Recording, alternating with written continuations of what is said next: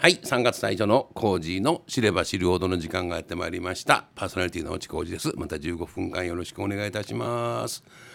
えー、今日はですね先週の続きの加藤剛君、まあ、剛君なんですけどこのちょっとまだ面白い話が急に思い出しましたんで。えっ、ー、とねその時私あの果物屋さんに今度新しくアルバイトに行ったんですけどこの経過というのがちょっと変わってまして、えー、浅草中村屋のおせんべい屋さんがもう終わりましたんでどっか探そうと思ったらえっ、ー、とねアスナロっていうフルーツパーラーがちょうど開いてまして。えー、うちでやってくれないっていう話だった。ああやれぜひ依頼してくださいって言ったら週に3回っつうんですよね。3日っつってんで。まあいいやと。でもなんか本当はまあこの休みですからフルで働きたいですけどだったら、うん、だからいいとこがあの見つかったらすぐ変わってもいいからそのちょっとの間だけでもいいよって言われてあ分かりましたってホットケーキ焼いてたんですけどね。だそこに果物屋のお姉さん岩下さんっていうお姉さん30前後だったと思いますけど私らまた二十歳そこそこですからものすごいお姉さんっていう感じして。で いきなり私に「ねえねえねえあんたあの今いくらもらってる?」って言われて「えー、言っていいのかな?」って「3,000円ちょっとかな」って言ったら「うちに来ない5,000円あげるから」って言われてもうすぐその気になって「よろしいんですか?」って言うんで「まああの店長と話しますから」っつって、えー、次の日に店長に話して「これこれこうであのフルで働いていいとこが見つかったんでどうでしょうか?」って言ったら「あいいよ落ちくん行きない」って言われて「あありがとうございます」って言ってそこへ行ったらそこの堀江さんっていうその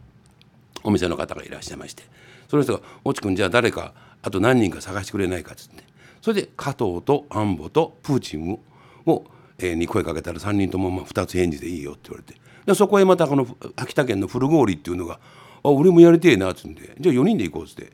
で連れて行ったらそのまま4人とも OK でやりましょうという話になりましてね。で西武百貨店と東武百貨店っていうのは池袋のターミナル駅ですから西と東に分かれてましてその中を通路があるんですよ。これ移動用の通路でコンコースっていうんですけど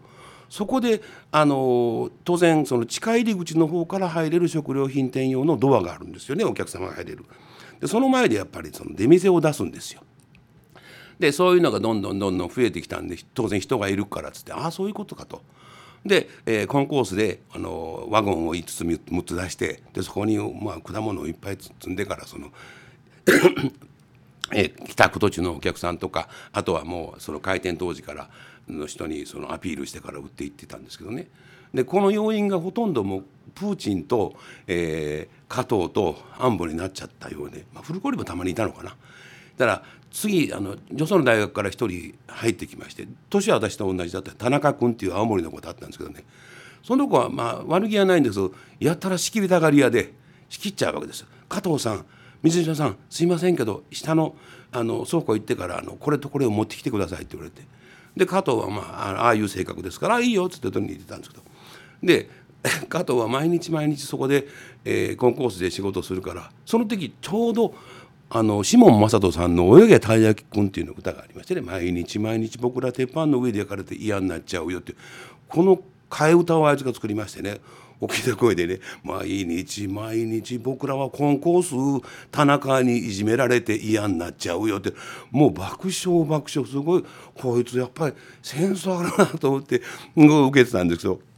それでまあ加藤はずっとそこでまあ田中に本当にいじめられながら一生懸命やってて。でまあ会社の方もやっぱあの人柄を見てからプーチンと田中あ田中じゃねえ加藤と安保をそこに配置したと思うんですけどね。私は違うところのセクションにいたんであんまりそこは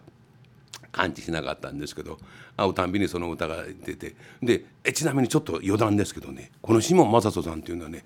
あのひろひらけポンキキかなんかの時のあのテーマソングを作るっつんで、まあ、挿入歌を作るっつんであの呼び出されまして。でこの「泳げたいやくん」っていう歌を歌ってほしいんだけどどうだろうかって言われて。でその当時シモンマスターこんな曲は絶対売れねえから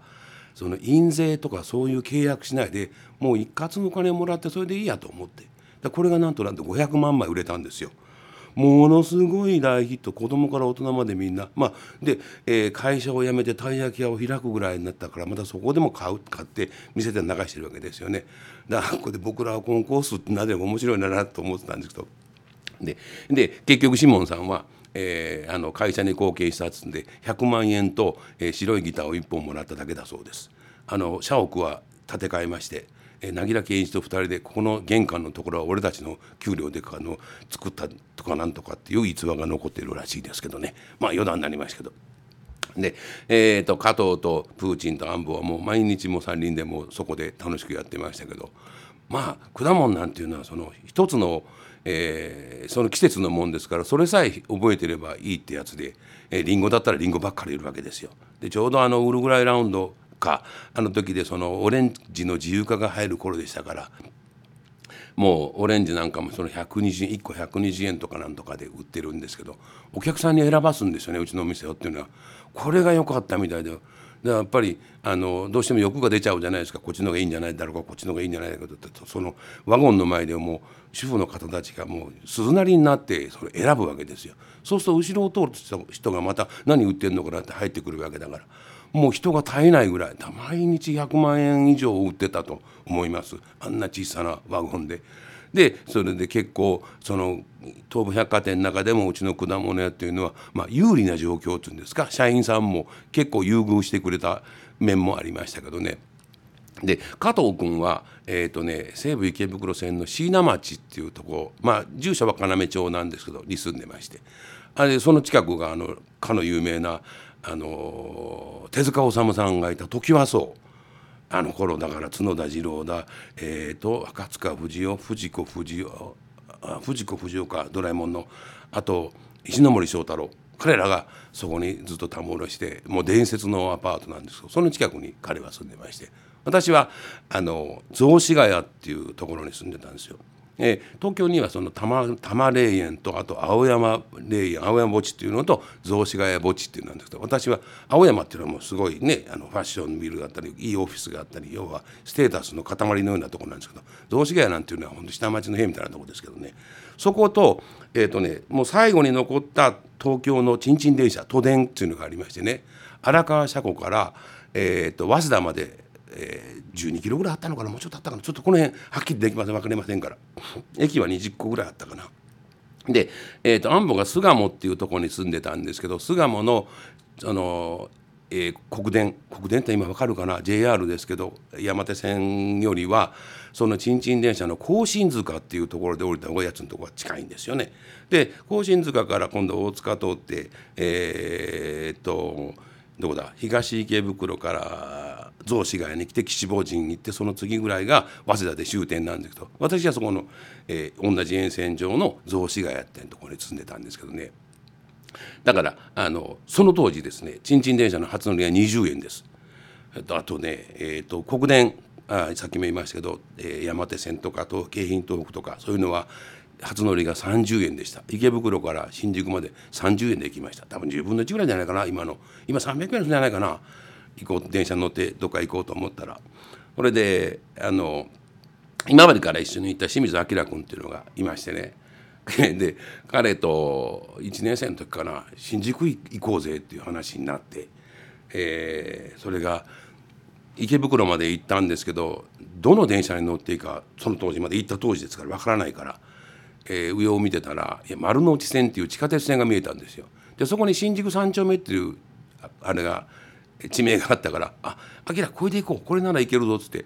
あの時まただから60円ぐらい払ったはずなんだ高いななんて思いながら行ったら1時間ぐらいかかったんですよね。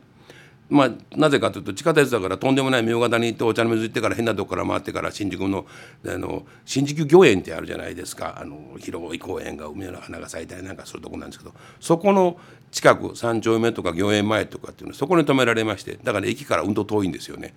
で帰りまあ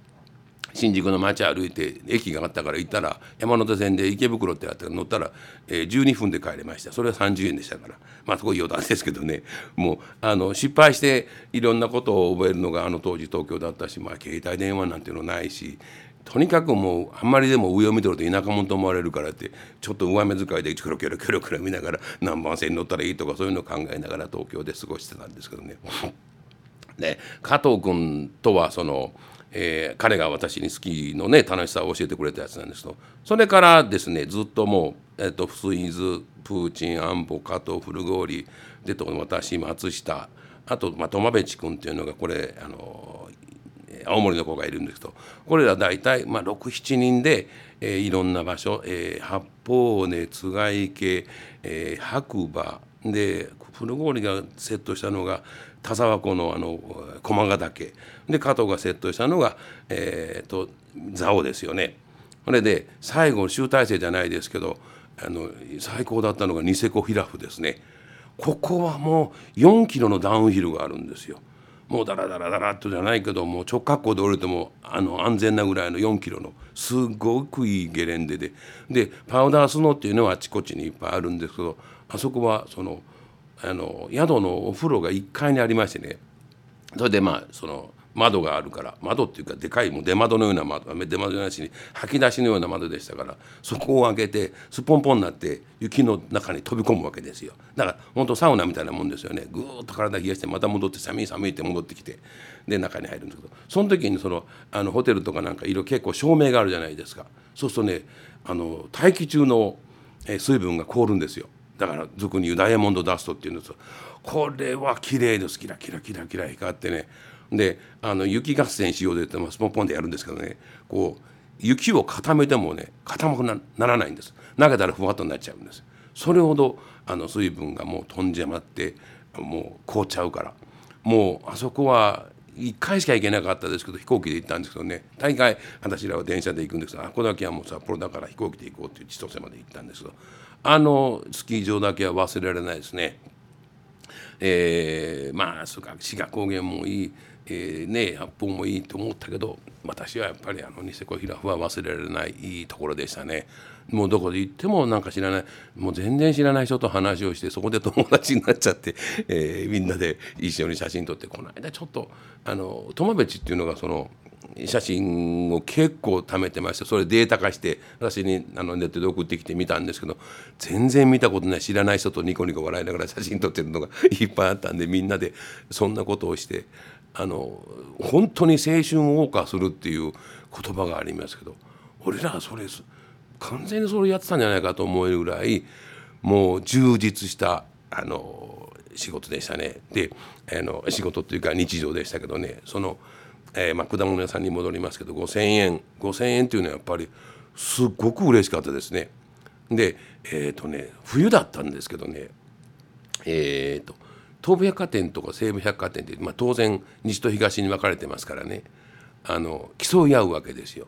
で昔は正月三が日休みだったんですけど そのうちに2日は空けますだ3日は空けますだなってお正月まで開けるようになったんですよ。そうすると今度大入りっていうのが出るんですよ。お客さんがいっぱい入ったら封筒にあの500円入ってるんですよ。それだった時で3日出たらで元日は多分1,000円だったかな。で1,000円500円500円だったような気がするけどそれが目的でもう規制しないでもうでどっちみちアパートのあの家賃は払わなきゃいけないから。それで払って